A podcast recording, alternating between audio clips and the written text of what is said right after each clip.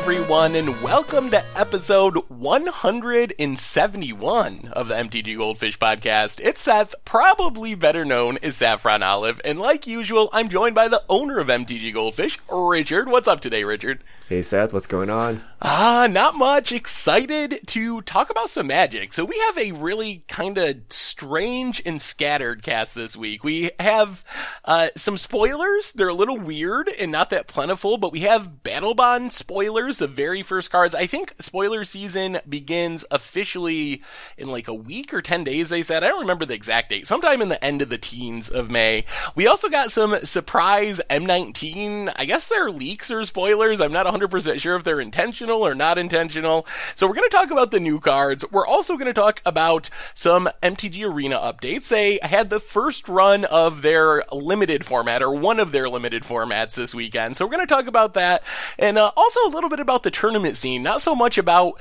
the decks, but about the fact that we haven't had any standard tournaments for some reason, even though Dominaria released a couple weeks ago. But let's start with the fun stuff. Richard, we got some spoilers. Why don't you take it away and kind of walk us through the new cards that we've gotten the past week? All right, let's talk about Battle Bond. What is Battle Bond, you ask, Seth? I didn't know either, but it's the new two-headed giant set from WotC.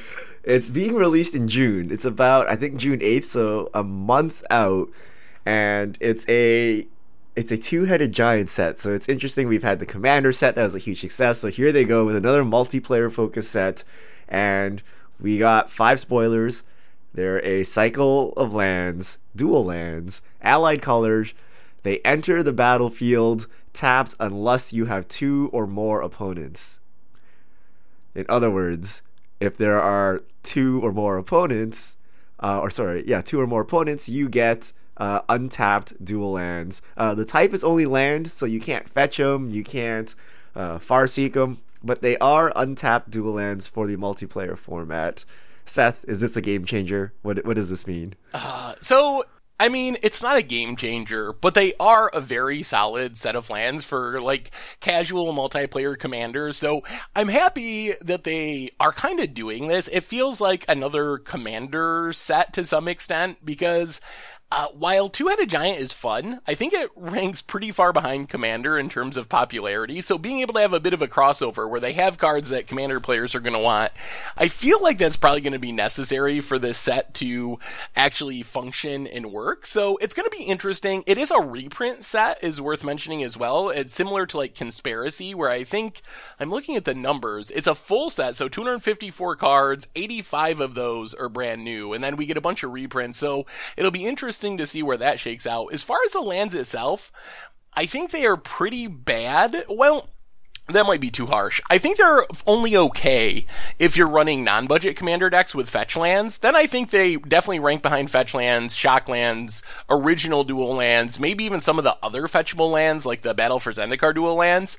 But if you're playing budget Commander, these are probably the best cycle of lands, even above the shock lands and so forth. Assuming you don't have fetch lands, you don't have original alpha beta dual lands, I think this is just the freest untapped dual land if you're not playing fetch lands in the format. I disagree with your mediocre assessment, Seth. I think they're actually pretty good. I mean, obviously nothing beats original dual lands, but, you know, realistically, how many people have them? And then you have shock lands. Obviously, they're included. And then it starts getting pretty murky, right? Okay, maybe you play some check lands. Maybe you play some fast lands. Maybe you play the battle lands. Or maybe you play these lands. And so I think this falls, like, right after fetches into, like, you know, what kind of deck do you actually have? Are you afraid of Blood Moon? Do you play enough basics for check lands? And they're just dual lands that enter untapped. And chances are, if there aren't 4 people at the table, say everyone is dead and it's you and your opponent, if you're still hoping for a top deck land that comes into play untapped, I don't know, things have gotten pretty bad. So in most of the cases, this is pretty good. Whereas, you know, the more colors you add to your deck, the better it gets, right? Like, it's just untapped lands. And, you know, on Commander Clash, we're going to play these cards beyond belief. So I think this is actually pretty good if they're reasonably costed. If for some reason Battle Bond is the next True Name Nemesis deck or something, and these cards are really expensive, then it's not worth it. But if these are actually budget cards, I think they're just auto-include in like almost every deck, or you would consider them at the very least. They're not like those weird niche lands where you're like, yeah, probably not unless my commander can abuse it. Yeah, I might have underrated them. Like, they are very good, but I think that when I saw people initially talking about them, the conversation was like, are they the best lands in Commander? And I think if you have no budget concerns, they, for me at least, they rank behind fetch lands and good lands that you can fetch with fetch lands. But then they probably are better than pain lands and check lands and all those cycles. So I guess being worse than fetch lands, shock lands, and dual lands still makes them probably close to an auto-include for most multiplayer Commander games. So, and then I think they're going to be great budget lands. It'll depend partly on how successful Battle Bond is. Like, if just no one buys this product and it's really low supply, then these lands might end up being pretty expensive, because one thing we've learned is Commander does drive prices, like maybe more so than any other format. Every time you look at price movement, you're seeing these weird cards, like they printed Sagas, and then cards that work with Sagas that you've probably never heard of before, all of a sudden like triple in price. So Commander does have a lot of price movement and a huge player base. So if the supply on Battle Bond is low because people don't buy the set, then we could run into a price where they're really expensive. But my guess is they're going to be like some of the best budget dual lands in the format. I'm hopeful that they're going to be pretty cheap and just like auto includes. Don't know about Commander Clash, because I get the sense, considering they don't even support Two-Headed Giant anymore on Magic Online. That's true. They could show up in Treasure Chest just for Commander. That's most likely. But I don't think we'll get the set proper because, they don't even support Two-Headed Giant anymore, unfortunately. They actually, until they're legacy staples, and then they're forced to begrudgingly add them to Treasure Chests. So Richard, obviously not playing these in any other format, right? They will not be legacy staples? Maybe like unhinged or unset. I don't know. Otherwise, they're just like strictly worse than Guildgates. Yeah, yeah, and the lands that enter, tap, and gain you one life—they're just worse than those. Yeah. It's really cool though. I like that the print cards that are very powerful in Commander that are not breaking other formats. Like, they're actually unplayable in other formats. So I think that's a cool design, and at this point, I like to see Commander getting that love, because it is one of the biggest and most played and most fun formats in all of Magic, really. All right, controversial statement. Well, first, before I say that, have you seen the art on Luxury Suite?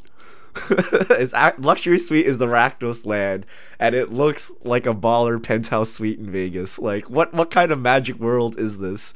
It's actually pretty weird to me. It just does not look magic-y at all. So, I believe, let me see if I can find this. So this is interesting. Do you know what the theme of Battle Bond is in the plane that it takes place on, Richard? Earth? Well, maybe sort of. It's actually Kylum, but it is the set is based on sports, actually. That is the theme of the set. God. It's so that's like LeBron James, like penthouse suite or something. Maybe WotC has gone too far. Sports is the theme. Sports and games. It's our love letter to sports and esports alike. This is to sports what Innistrad was to Victorian horror, it says, and Theros was to Greek mythology. What? Okay, I mean, I guess we could try this, but it just seems really weird. Okay, we're going to have, like, football-inspired cards and stuff? Okay. Yeah, I'm very curious if it can hit those tropes without being, like, a really weird silver-bordered set, like an unset, falling into, like, some of the jokes and tropes and, I don't know, stereotypes. Yeah. So it should be interesting. All right, back to controversial opinion. What if WotC simply had put the basic land types onto these? I think they should have. I think that would have made these budget dual lands for Commander. They would have been, and I don't know the downside of that. It doesn't break the reserve list. They're completely unplayable in Legacy. So if the concern is Wizards doesn't want to support Legacy for some reason because they want it to die and it's not profitable, it wouldn't even do that. So I feel like it's a big missed opportunity to not have made those just the premier dual lands for Commander. Yeah, okay, maybe it wasn't so controversial at all. But yeah, I think it should have been fetchable. And then you could have fully powered EDH mana bases without touching the reserve list, without making Legacy players mad, without, you know, breaking the balance of decks in Legacy and stuff like that. So, yeah, maybe if Battle Bond takes off, maybe the next set they'll release some fetchable multiplayer land. And then you just have to play, like, the silver border cards that, like, oh, your opponent gains a teammate or something, yeah. And then you have real dual lands. Yep. All right. Battle Bond is not the only spoilers we got. We got, quote-unquote, spoilers, which I don't think they're spoilers, but they're real cards. I think they're leaks, but somehow someone got the cards. Of Core Set 2019, which is the next expansion. It's a core set. This comes out in July, so this is about 2 months out. And we got a whole bunch of cards. I don't want to list them all because they're all common, but an interesting card we got was Goblin Instigator, which is 1 in a red. It's a 1/1. It's a Goblin Rogue. When it enters the battlefield, create a 1/1 red Goblin creature token. I think this card's actually pretty reasonable. It's very similar to, like, Dragon Fodder, and that might not be exciting, but remember, all these cards are commons. We're not talking about the Chase Mythics from the set or anything. And Dragon Fodder is the kind of glue that holds together tribal decks. Putting 2 on-tribe members on the battlefield on turn 2 is really powerful when you maybe have a Lord on turn 3 or a Goblin Rabblemaster on turn 3. We got Siege Gang Commander, we got Goblin Warchief. So we have a lot of stuff. I think, for me, the most exciting part of this is it seems to suggest, at least to me, that goblins are going to be supported in Magic 2019. And they're close. They got a lot of cool stuff from Dominaria. And I think if we get one more goblin set, especially a Lord, fingers crossed for a Lord, we might actually have just, like, tribal goblins in Standard. Yeah, I think this is actually really exciting.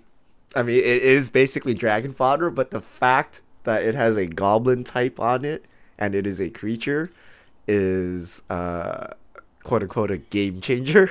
So you can, for example, say you have a Goblin Warchief out. That cost reduces this. That doesn't cost reduce Dragon Fodder, right? So for basically 1 mana, you get 2 1/1s. You go nuts with this. You can draw it off Ringleader. You can tutor it up off Matron, although I don't know why you would. You can reanimate this. The fact that it's a goblin type, you can cast it off Cavern of Souls. Like, I don't know. So it does things because it's a creature.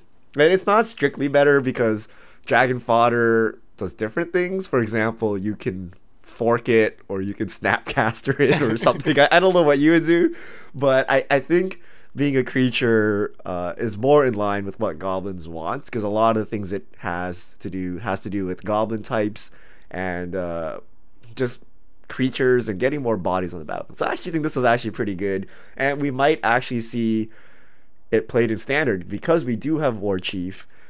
We do have various random goblin cards lying around. So if we get enough pieces, you could probably piece together a goblin deck. The question is, Seth, do we play this in Modern? I think the problem in Modern is... I think that Mog War Marshal is basically strictly better version of this. So the question is, do you want more Mog War Marshals? And I think maybe, like, Mog War Marshal's really good in decks like 8-Wack, in Goblin Tribal, just because it puts 2 bodies, and those bodies benefit from Bushwhackers, from the various lords that you have. So it's possible that it gets played as, like, copies 5 and 6 of Mog War Marshal or something, but I think that Mog War Marshal is mostly just a better version of this. So it would be extra Mog War Marshals, not replacing Mog War Marshal. Mm-hmm. All right, other cards from Core Set 2019, which we won't talk about, but we'll list. Omen Speaker, Tormenting Voice. Yeah. Anticipate. Uh-huh. Anything else? I mean, we have some staples like Cancel, Active Treason. Those Mighty are leave. so those are the main ones. Disperse would have been maybe on the list if it wasn't for Blink of an Eye just being printed, and Blink of an Eye is just literally that with a kicker attached to it, which makes it literally strictly better, even though that term is usually a little overused. So those are the main ones. Omen Speaker was playable in its day. Tormenting Voice, I think, is now basically evergreen in Standard. I think it's like alongside Cancel is just a card that they're always going to make sure is in Standard, and it's a good one to have in Standard. Like if when the right deck comes along, it is playable in Reanimator with Pyromancer's Goggles or other weird prowess type things. The other thing that's kind of interesting to me, I think, because these cards are so bad, I guess we'll go with, they're just commons. They're not like even necessarily the best commons. For the most part, that I think for me the bigger takeaway is what we can learn about maybe the broader set. Like Dwarven Priest suggests that Dwarves are back as a supported tribe. We have Dwarves from Kaladesh, so maybe we get some more support with the like 6 months or 3 months before they rotate. You know, they used to do that when they like put Rancor in alongside Infect for the last 3 months of Standard, because they're like, well, you know, what's the worst that's going to happen? Maybe it breaks the format, but it's going to rotate in 3 months. So even if it breaks the format, it's only for 3 months. So I think it's cool to see more Dwarf support. We also see Clerics. We see Knights Pledge, which maybe suggests that Knights are going to get more support. That was another tribe from Dominaria that I was like, I really think they're going to give more support once we get to the core set. So I think that that's the most interesting stuff for me, is like the flavor and theme takeaways that we can kind of speculate on based on these random comments, rather than any of these cards themselves being playable. Because apart from Goblin Instigator and a couple of the reprints that we mentioned, these cards are pretty much just limited fodder, I think. Yeah, and before we poo-poo too much on the set, there are good cards that come out of core sets. Like we had the Titan Cycle came from a core set, so Primeval Titan, Inferno Titan, etc. Thragtusk.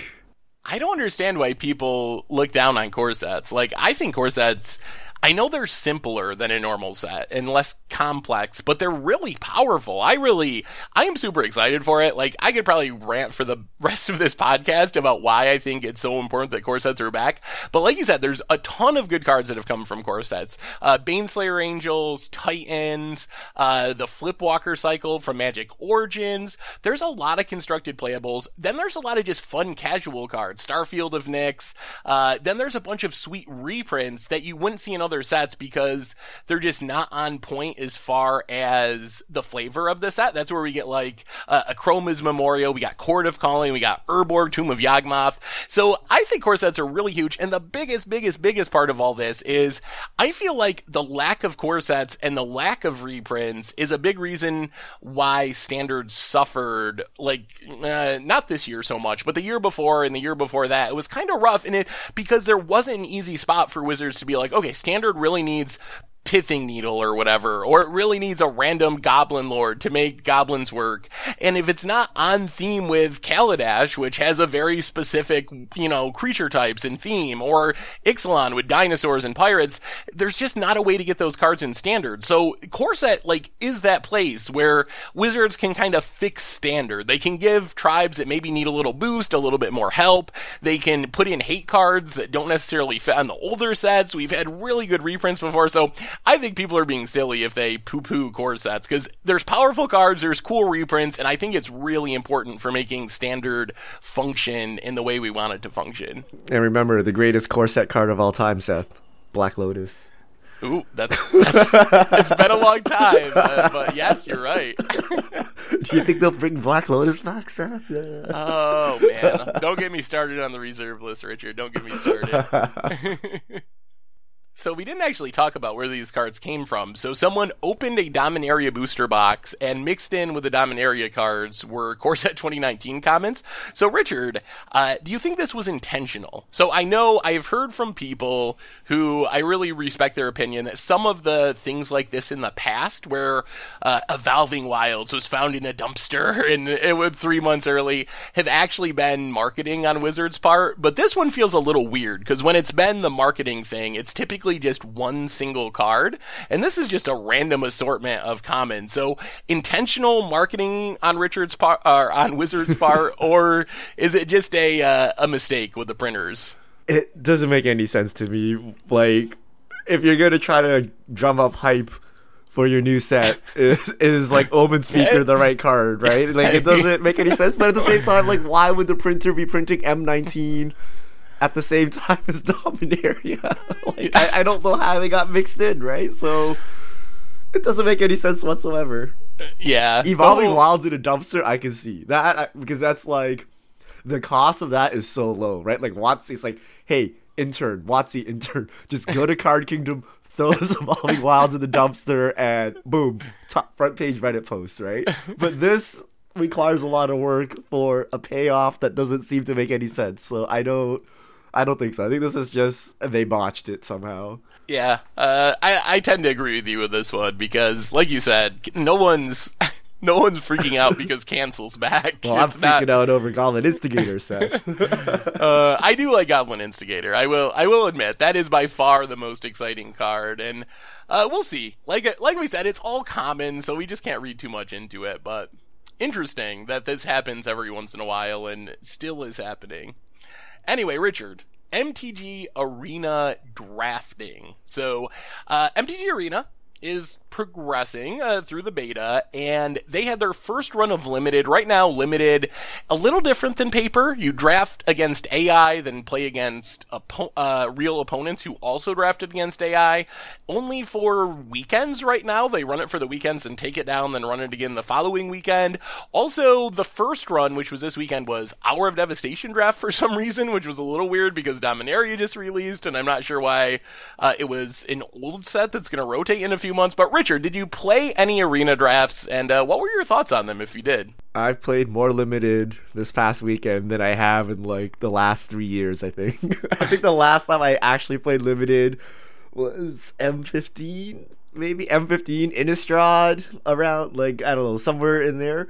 And I played maybe 5 or 6 leagues, or I don't know what you call it, like the full draft runs, and it's pretty fun.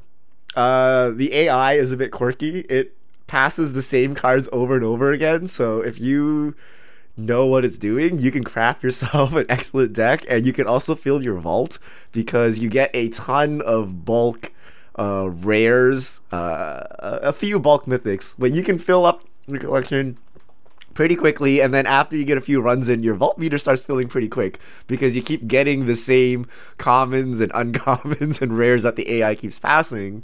And when you play your matches, this Hour of Devastation format, this is not a real format, right? Double Hour of Devastation, single Almond Cat? That was the Hour of Devastation format. Wait, it was? They changed how Limited works since you last drafted back in Theros or whatever it was. So yes, this is a weird format because everyone.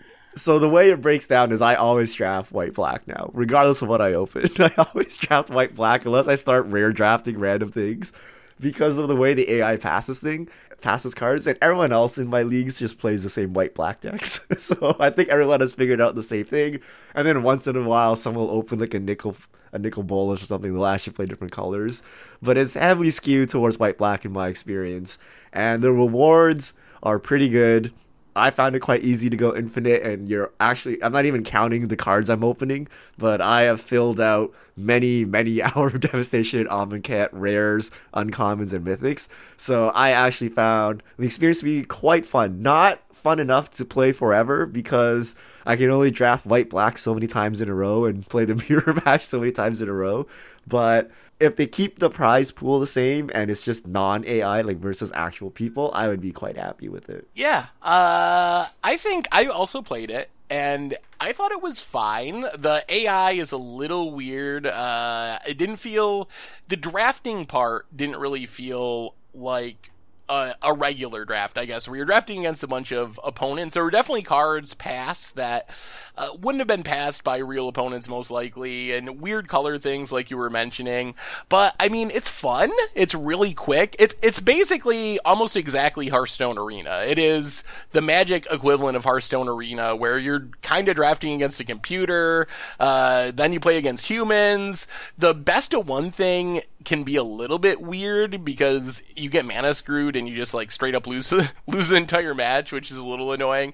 But I felt like it went pretty well overall. I also realized that it felt like a really good way to acquire cards for me. What was your take on that, Richard? Because I came to the position by the end of it where I felt like rather than spending your gems on buying packs and opening them to get cards, you were better off just joining a draft, rare drafting, and then dropping to get your random number of prize packs and then doing it again. Yeah, I think that's right because You do open 3 packs, so you get first pick on 3 packs, and then you get whatever the AI passes. So cards that are very, very easy to acquire in draft. So if you need them, I would go this route. So lands, scavenger grounds, colorless lands are very easy to get. Dual lands are easy to get. Things like cards that don't actually work in decks. So like New Perspectives, even Approach of the Second Sun. Those kind of cards table quite often. So if you're looking to get a playset of those, like draft is definitely the place. And so there are certain cards the AI just keeps passing no matter what. So if this was actually not closed beta, I'm sure within an hour we'd have this like giant list of like pick order the AI will use, and you can go look at it and figure out, you know, what are lowly valued cards, and if they're mythics, this is the way to build a budget deck. You just go in here, wait for people to pass your bulk mythics, pick them up, and then just quit the draft. So I actually think you're right, this is a way to build your collection, and it's also a way to convert gold into gems. So you can enter with gems or gold, and if you enter with gold, you win gems, and you can eventually work your way up to enough gems to buy the giant bundle of packs at a discount that include the Fire Song and Sun Speaker and the wild cards and whatnot. So it's actually a pretty good mode. The only thing is you have to play limited. So if you don't like limited, you have to play limited. So my thinking is you don't even have to play limited. So I did some real drafts and actually played through them, and I think if you're decent at playing Magic and experienced at playing Magic, it's actually, in my experience, it was pretty easy to max out at 7 wins. What was your take on that, Richard? How hard did you find this? Well, according to Arena, I'm the greatest limited player of all time because my results were like 7x, 03 because I did not draft black white, and then 7x, and then like 6x. So like I would have won the Pro Tour or something with that record. So I don't know what's going on, but I'm enjoying the free gems and cards. Yeah, but by the end, I actually tried my technique of just using it as a way to acquire cards, and I tweeted about it, and some other people tried it too, and we found out that you can get, if you just exclusively rare draft, you'll get somewhere around 12-ish rares and mythics per draft, which is, that's a lot of packs to crack open. The downside is you miss out on wild cards, but if you just rare draft, my technique was you rare draft to just take every rare possible to fill out your collection. Then when you're not having a rare to pick, you try to pick duplicate commons if there's nothing you already don't have and want for constructed. So I picked like Crashdown as a card that is almost always last pick. So if you pick every one of the same card, then you're getting dust or vault progress for every extra common you get. And then the way they have rewards right now is, yes, the gems go up the better you do, from 50 up to like 850, I think is the max, or 950, something like that.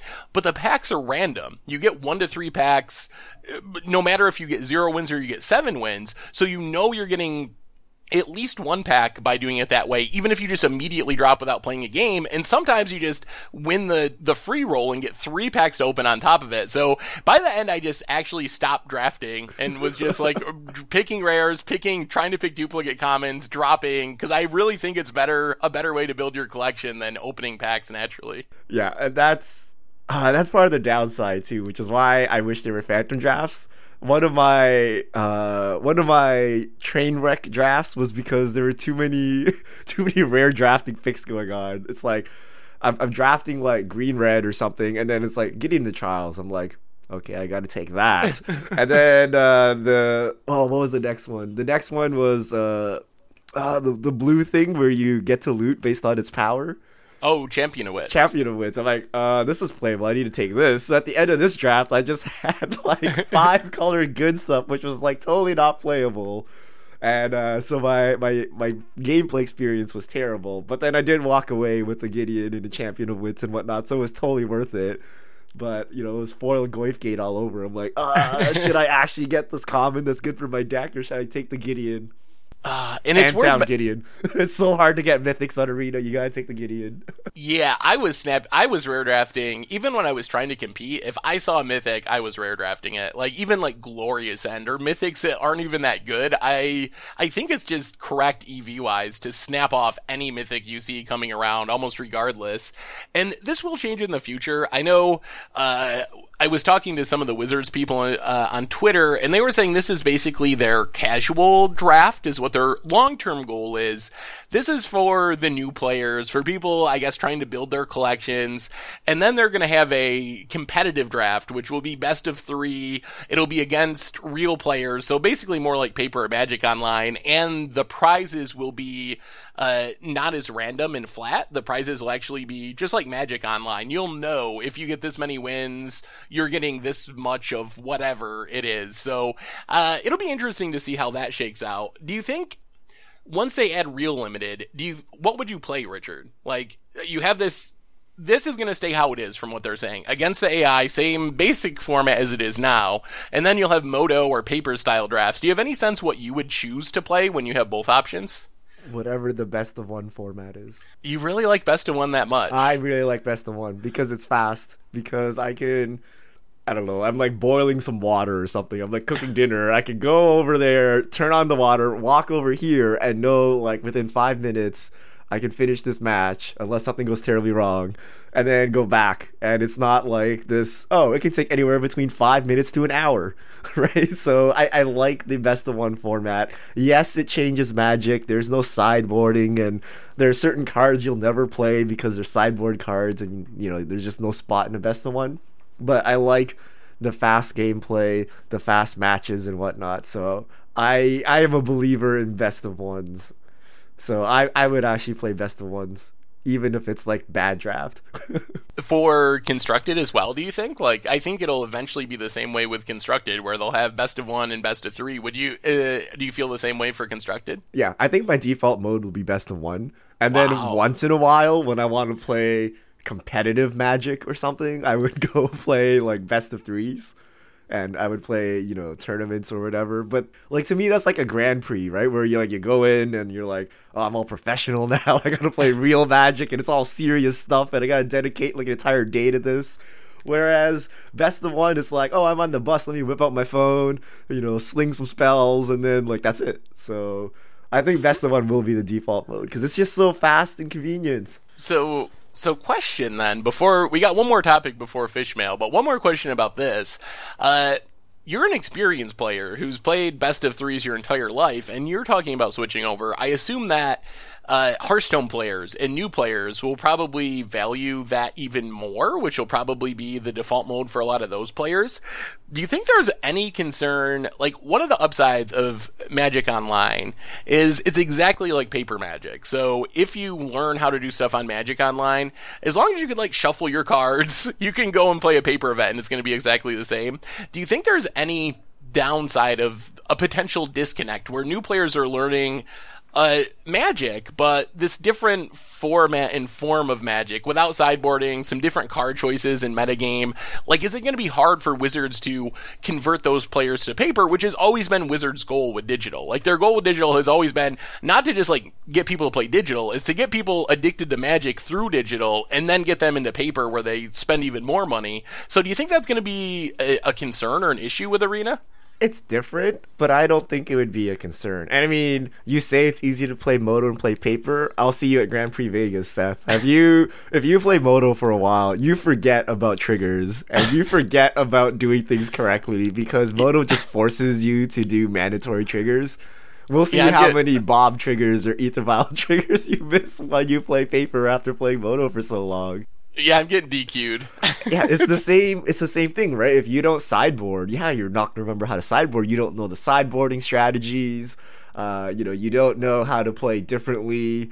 After a loss and things like that. But will it stop you from going to F&M? Like, I highly doubt it. If I told you, hey, it's like Arena, but you play a best of three, and there are 4 rounds, I'm sure a new player can handle that. So I don't think it's dissuasive in that sense. But if you're a pro player, and let's say you're Brian Kibler, when you spend all day streaming Arena every day, 40 hours a week, and then you try to show up at a Grand Prix, yeah, it's going to be difficult for you. You're going to actually have to put in some practice and try to unlearn all the bad habits.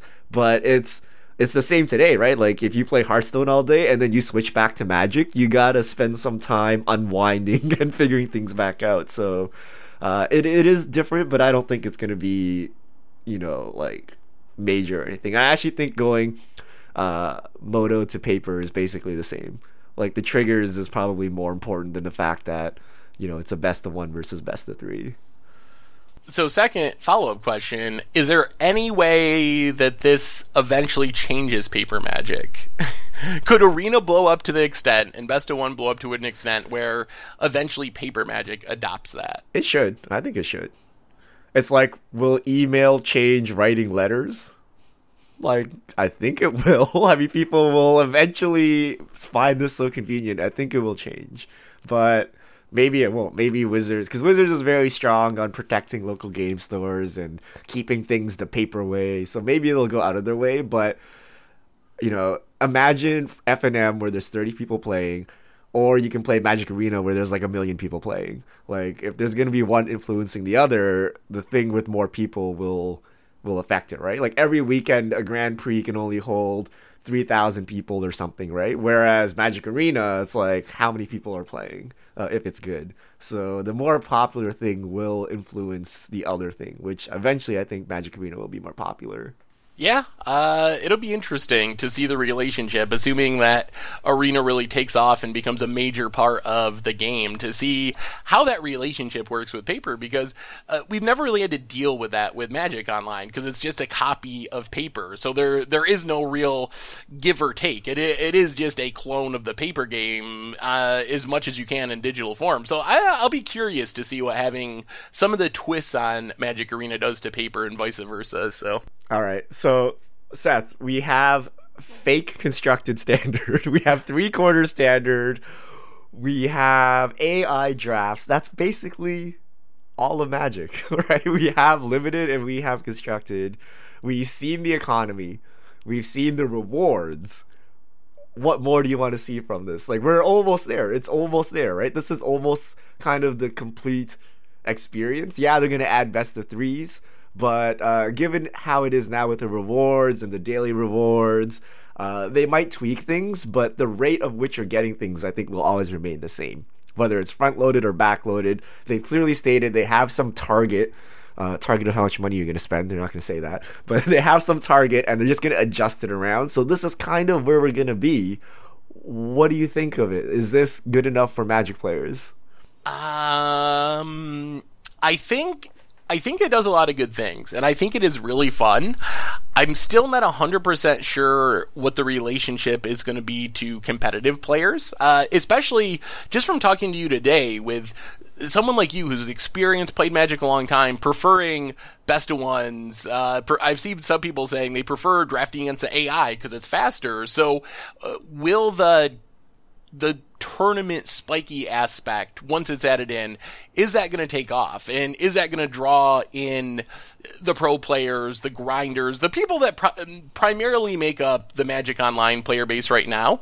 Also, is the free-to-play aspect enough to draw in those players when you can build a janky, fun deck for $2 on Magic Online? But on Arena, it's pretty expensive because all the cards are priced the same, so while it's cheaper to get your Tier 1 deck, it's way more expensive to get your janky, you know, $2 commander deck that you play on Magic Online. So I feel like that Arena is doing a lot of things well. I still have concerns about some aspects of the economy, but I found it really fun to play. So what do you think, Richard? Where are you at now that we are seeing more and more of Arena getting rolled out? I think if it launched today, as is, I would be satisfied. I think... You know, like, obviously they'll fill out standard as the sets come in, right? But I mean, just best of one only, even with just AI draft and the reward system, I feel like I'm not getting ripped off. I feel like I can play as much as I want. I feel like there's a point to playing. For example, Magic Online, there's actually no point to playing. Like, the point of playing is you want to improve yourself, whereas you have kind of the gambling addiction with Arena. It's like, oh, if I don't log in and get my daily rewards, I'm gonna miss something, or oh, I can grind this tournament and get more collection or something. Like there's that feeling to it. So, and as is, I feel like the rewards are good enough. I feel like I'm building my collection at a good clip. Yes, I initially put in $100, but I feel like, $100 plus just playing is enough to sustain your Magic playing, I guess. Like, you can't build every single tier 1 deck, but I can build several tier 1 decks. I can keep playing Constructed without paying more money. I can play Limited to earn new cards. So I feel like it's good enough. I feel like the economy is good. It could be cheaper, but it's good enough. Like, I feel like I would play this, I would pay money, and I would be happy with this product. So yeah, I know they have to fix the bugs and they have to add more sets and things like that, but I think just from the economy and the overall experience, I think it's pretty good. So what do you think about those two groups I mentioned?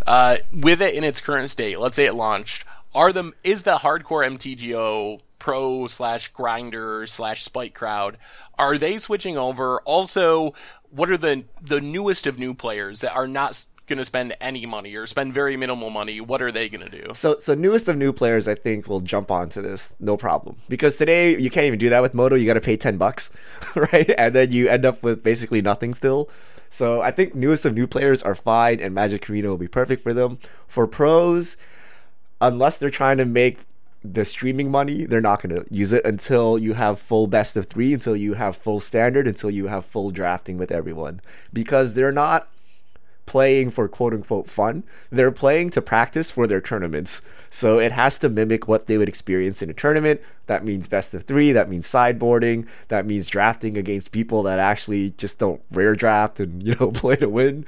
So that competitive stuff needs to change for the pros to do it. But I think the pros are such a minority that it doesn't matter. I think if we lost all the pros today, like, Magic would continue. Like, there's just a small percentage, and they kind of produce content for us. But in terms of actual player base, I think they're actually really, really small. And most people are kind of the casual people, or like me, like washed up pros that aren't actually pros, right? Like, we try to be spiky, but it's too much time and effort, so we don't actually do it, and then we just play casually. Like, I think a lot of people fall into that group where we try to read the strategies and stuff, but then afterwards we're like, I'm just gonna run into this combat trick and 5-for-1 myself, whatever. Right? Like, I think that's most people. Like, we're a mix between casual and pro, and there's very few people that are LSV grinding their way to the top. All right, well, let's move on from Magic Arena. One super quick stop on our way to Fishmail. Richard, we're into week 3 of Dominaria release. We have not had a single proper standard tournament, at least as far as a big nationwide whatever tournament. Why? What is going on with the fact that we have a set release and we're having all limited and team tournaments and no standard tournaments? WotC thinks it's to keep the format fresh, but it's just not being opened. Like, I feel like I'm playing Frontier. Yeah. Kind of the biggest reason why Frontier didn't take off is because no one is playing it. Like, you don't have the big tournaments. You don't have the big hype. Not everyone is talking about it. Yeah, Dominaria's out. But when I tune in on TV, on stream, I don't see any Dominaria. There are no big tournaments. I don't know what my favorite pros are playing. It's just not exciting. It's like playing one of those dead formats, like Tiny Leaders or Frontier or Gasp Legacy, right? Like, once you stop broadcasting high-level events, it's just not as interesting, I don't find. So I'm not interested in Dominaria Standard at all because of this. Like, I feel like we need a high-level event to get people talking and to get ideas flowing and things like that, and not just hide it under the covers like WotC wants to, keep the metagame fresh. And the thing is, like, the week 1 metagame doesn't mean anything anyway. We've researched this and written articles about it in the past. Like, it's pretty rare that the first weekend of a release, the decks that you see, people are trying new things, doing different things. That doesn't usually end up being the long-term metagame. So I don't even think that salves the format if that's part of Wizards' concern. So I think it's a big missed opportunity. I think I understand it when there's a Pro Tour that's coming up 2 weeks after the set release, that the pros don't want to play a GP and give away all their secret tech or whatever. But since the Pro Tour is 6 weeks after the set release or something, I think it's kind of pretty rough that Wizards didn't run a big GP the weekend of Dominaria release and hype it up, because limited GPs just aren't the same, especially from a viewership perspective. So I feel like they're missing out on a lot of Twitch hype and stream hype by doing limited events, which are just, the sad truth is, they're not as popular. They're hard to watch, especially with brand new cards that people don't really know. They don't have the cool decks that are bringing some amount of people into watching the event. So I feel like they miss out on a lot of hype by not doing a big standard event right away. And I'm a little surprised Star City Games doesn't do it. Like, I understand why they're not doing it, and they're trying to position themselves away from Channel Fireball, who's an exclusive, like, GP provider. So Channel Fireball does standard stuff. They do all the GPs. Star City is trying to make themselves like the eternal Twitch tournament scene, where they're doing team events with Legacy, they're doing lots of Modern, so they're not directly competing with Wizards GPs, but still, for week one, it seems like having a standard tournament could be a good idea. Yeah, I really dislike the 6-week Pro Tour. This is the second time, I guess, we run into it. Remember the Worlds fiasco where everyone showed up with Team or Energy? And that was our showing of standard. Now we just get nothing. Yeah. Well, we'll see. They're still trying new things. Hopefully that they make some changes. I like the Pro Tour right away, too, because it does generate hype. I know maybe from Wizards' perspective, it does bad things to the metagame. I don't know if I agree with that necessarily, but definitely missing out on a lot of hype by waiting for 6 weeks to have a Pro Tour. Anyway, let's move into Fish Mail. What do we got this week as far as questions from the Fishbowl, Richard? All right, if you have questions, send them to @MTGGoldfish with the hashtag MTGFishMail, and we'll get to your questions. From EloQ, what are your favorite foods? Mine are Bloody Marys. That's EloQ's, mine are not Bloody Marys. That's is that even a food? Maybe. Sorta. I'm gonna go with... let's go with pizza, I guess, is a pretty safe choice. I mean, I am from New York. We make good pizza. You're from upstate New York. Is pizza good in upstate New York? We get some of the trickle down from the city, yeah. Favorite foods? I like a good steak. I like a good ribeye steak. Sebastian Tans... do you think cards with similar power level to Fact or Fiction or Gifts Ungiven would be fine in standard? Oh boy, they would be very good. Gifts Ungiven probably would be okay, I think, assuming there's no combos as far as like Unburial Rites or something in the format. So that might be okay. I think Fact or Fiction would be probably the one of the best cards in its standard format if it was legal. Yeah, you just need to make, like, Ramunap Red to kill people before Fact or Fiction goes off. What was the saying? End of turn Fact or Fiction, I win? Or what was that expression? I think that sounds right. Or end of turn Fact or Fiction, you lose? There's a saying. Basically, Fact or Fiction's really good. Vinici USA Bessa... If Moto had 30-minute timers per player, but the game ended as a draw if total time exceeded 50 minutes, wouldn't this be closer to Paper Magic and fairer? I don't like the idea of someone losing Control Mirror because they're slower than opponent. I mean, it would be closer to Paper Magic to have draws. I don't know if that would be fairer. I don't know. It might lead to weirdness with someone trying to manipulate the clock to get a draw, potentially, so... I don't know. I don't think I like the idea, but it would be more like paper. Yeah, this goes back to our kind of pros practicing for paper. This is another difference between Moto and paper. But if anything, I think Moto does it correctly. I disagree with the statement that in your Control Mirror, if the game goes too long, it should be the slower person that loses.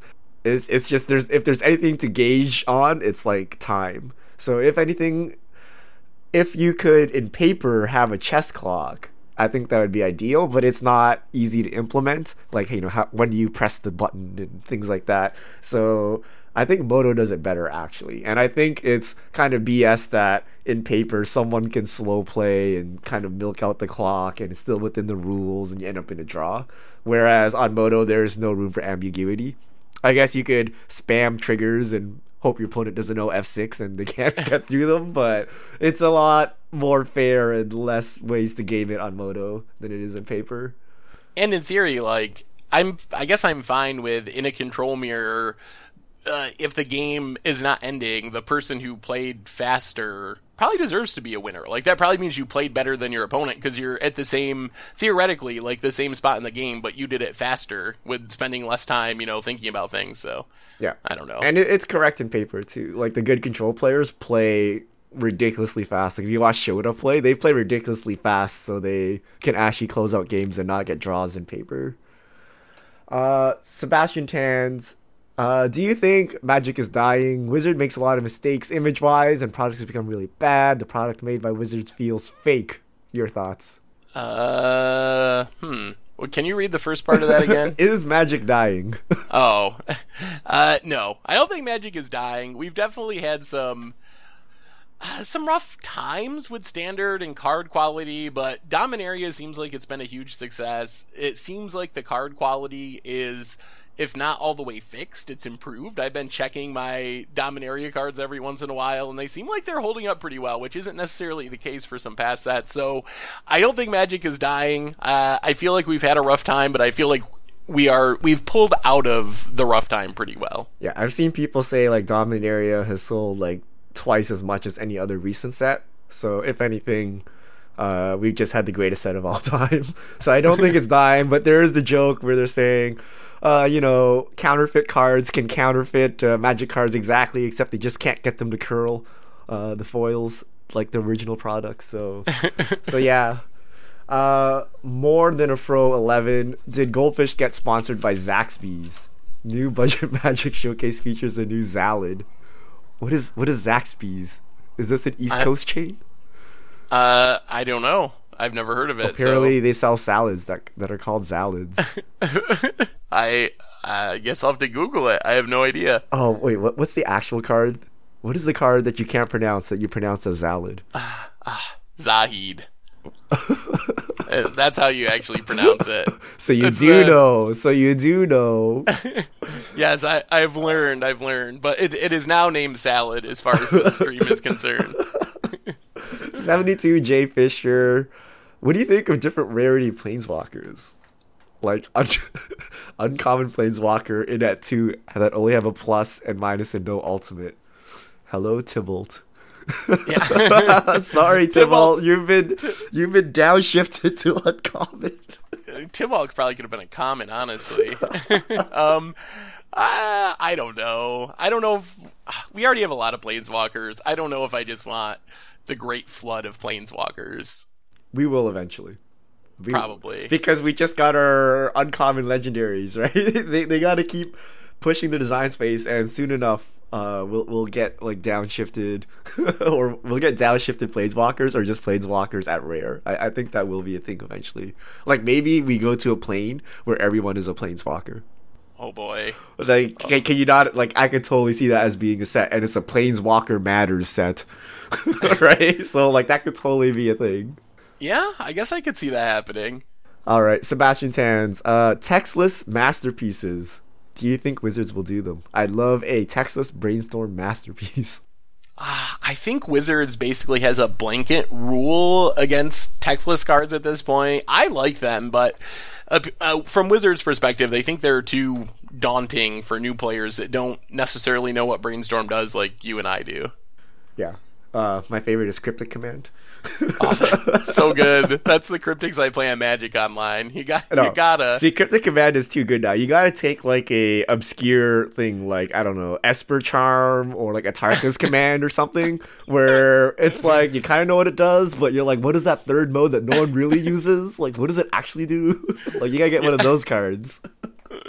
Yeah. Jason A. King. I played a guy in Arena whose name was @ Twitch TV, who was streaming his matches on Twitch. Do you think he deserves to be ghosted? What if your handle is actually your Twitch stream? Should you be ghosted? You're kind of asking for it, but I would still not ghost personally. It's against my personal code of playing digital Magic, but I could see the temptation if you're actually having your Twitch handle advertised like that. All right. Chocumbra, the current format of Magic Arena being best of one, I've struggled to build control decks that can answer a variety of threats. Thoughts on how best of one format may warp the arena meta? Yeah. I mean, it makes it... It's definitely different, and it does make it harder to play kind of true draw-go control. Probably the most successful control decks are either Scarab God or maybe some approach decks have been pretty good. But yeah, definitely changes things as far as just not being able to answer everything. I don't think there's a deck right now, but I could certainly imagine... a standard format with best of one where a combo deck just absolutely dominates, because the cards that you want to play to stop the combo are cards that you can't really afford to put in your main deck because they're bad or do nothing in other matchups. So I feel like you get these weird edges where you can kind of exploit the fact that people don't have sideboards, and the cards that would disrupt your combo don't actually see play in the format because of that. Yeah. I mean, I play Duress as main board in my white-black deck because... typically that's for the sideboard for control decks, but I play enough control decks that I just main deck it, and it more or less works. It's not dead. I've seen like main deck naturalizes, some people playing, so you definitely do see some amount of cards you think of as sideboard cards slipping into main deck, so that's a good point too. All right, Edie Vanta, can you explain why the extended format is not supported anymore? It seems like an interesting format compared to Modern. It kind of got unpopular, and then they switched to Modern. And now, looking back on it, I think people maybe remember it more fondly than it actually was remembered at the time when they dropped it, because it was actually a pretty unpopular format at the end. How big was Extended? How many blocks or how many sets was it? It changed from time to time. I think that at the end it was 6 years of sets, something like that. Okay. I mean, I could see how you hit, like, the bad 6 years. Like, you know how sometimes we get bad standard? You can get bad extended, and then it just leaves a sour taste in your mouth, and then they just axe it, and then you get all nostalgic, and you're like, oh, that was the greatest format ever, even though I didn't play it when it was around, right? So yeah, but maybe eventually they add one back in, but who knows. Z Shepherds, Fire Song and Sunspeaker, I think, will be printed in a supplemental Brawl deck. Seems like Wizard makes good money on Commander products and Brawl products, would fit right in line with a way to supplement expensive standard staples, similar to Challenger decks. Yeah, we'll see. I don't know if I expect Brawl decks this year. I think that that's something that could happen, but I would be a little surprised if Wizards jumped right on it that quickly. I mean, Firesong can just be included in a Commander deck as well. Yeah, I think that there are ways that they can reprint it, and they probably will end up reprinting it. The question is it 3 months from now or a year or two from now? All right. Alex Bianchi just got on Arena and got a decent amount of wild cards doing dailies and weeklies. I want to get a real deck now and stop using the ones I made with stuff they give you, but I don't want a deck that will rotate out of standard. Recommendations, no mono red, please. That's the best deck. So I wouldn't worry about rotation. Your collection will probably be wiped before rotation happens. So they will wipe again sometime soon. So that I won't worry about. White-black vampires was fairly cheap to make. Not a lot of mythics. And the mythics you use, you already have. That's what I built, and it's pretty easy. I built that before I built Mono Red. I've seen white-black vampires be pretty decent on Magic Arena, so I think that's a fine choice. And I do agree, wipe will be incoming, so kind of just do whatever you want, because there's going to be that wipe rotation before long anyway. All right, Sugi time. Why don't you play leagues with your videos? From the outside, it looks like you're specifically avoiding playing the top-tier decks. Seems misleading. Am I wrong? There's a bunch of reasons. So it depends on the series. On Much of Bruin on stream, we play leagues. With Budget Magic, I could see an argument for playing leagues. I don't think that it's avoiding top-tier decks, because you run into the top-tier decks anyway, but you are more likely to run into some brews in the two-player queues.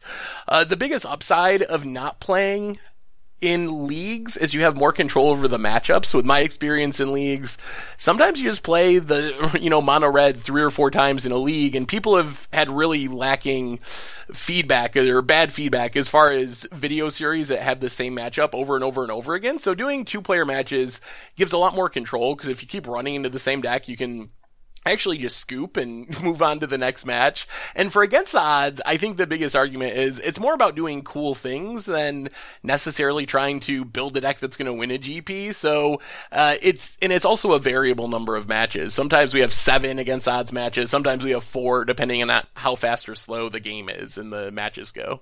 All right. Richard Casby, would a card that only shuffles a target player's library be good?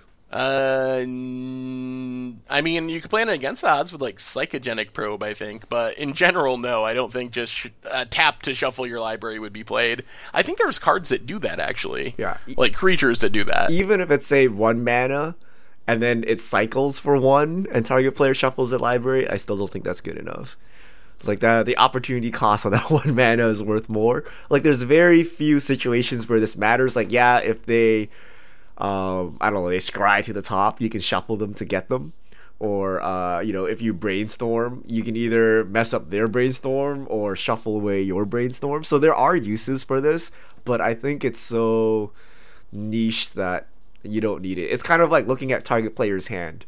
It's like, yeah, there's a benefit to it, but is it worth a card and is it worth the mana you're going to spend to do it? And maybe Lantern Control. They might play, if you had a 1-mana artifact that was just tap shuffle target player's library, Lantern Control might play it as like a 1-of. Yeah. Draco Lucian, would there be a way to occasionally have Brawl decks for instant deck techs? Possibly. I haven't really figured out how to handle Brawl yet. The tournament scene is... all brawl and it makes it very hard to actually make content for it, but maybe just casual Brawl decks. If that's something you want, let me know in the comments, because it's definitely a possibility that we could do that if there was popular demand for it. All right, QDig, I think there needs to be a poll or website to find out if Seth is probably better known as Saffron Olive. All right, well, I'll try to run a straw poll at some point and find out what I'm actually known as. Kid Panama, do you think Bardu vehicles could be ported to modern? More efficient creatures and spells such as Thalia, Lingering Soul, Smuggler's Copter. I think it would be like 3rd tier probably, but I think that you could win some games with it. Because Smuggler's Copter is good, you do have decent creatures for it, so I think an upgraded port could probably win some games, but I think that it would probably just be slow affinity as far as being tier 1 deck, so I don't know if I could imagine it being a legit top tier deck.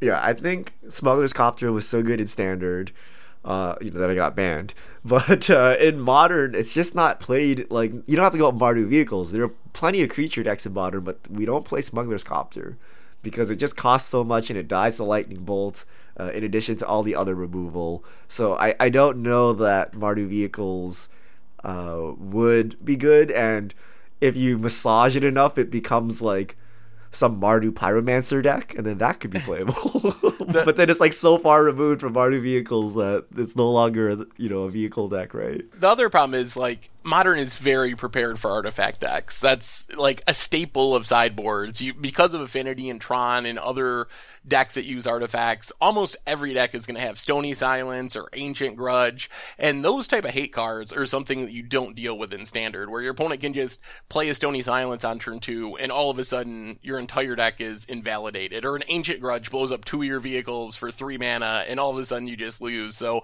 the format's hostile to slow artifacts like that anyway.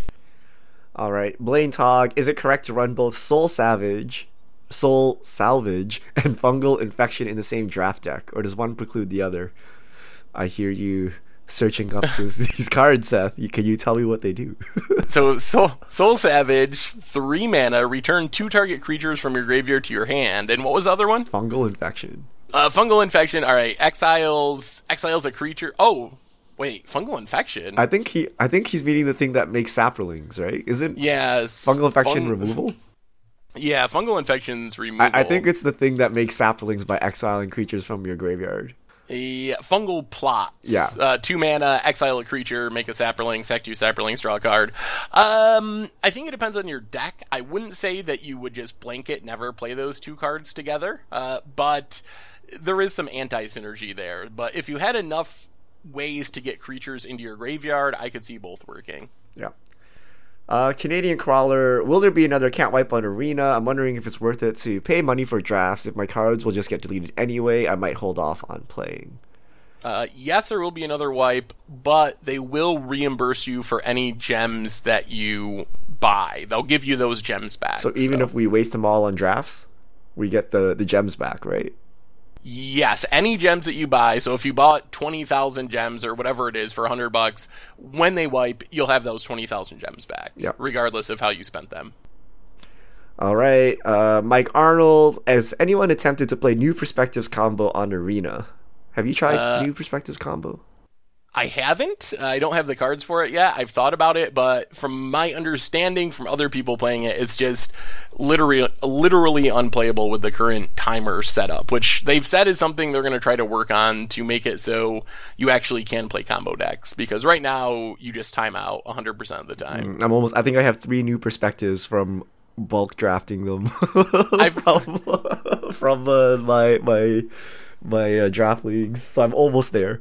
I've wanted to do it for science, but I'm afraid that it would just come across as me being salty and complaining about why I can't play New Perspectives and why I time out every time.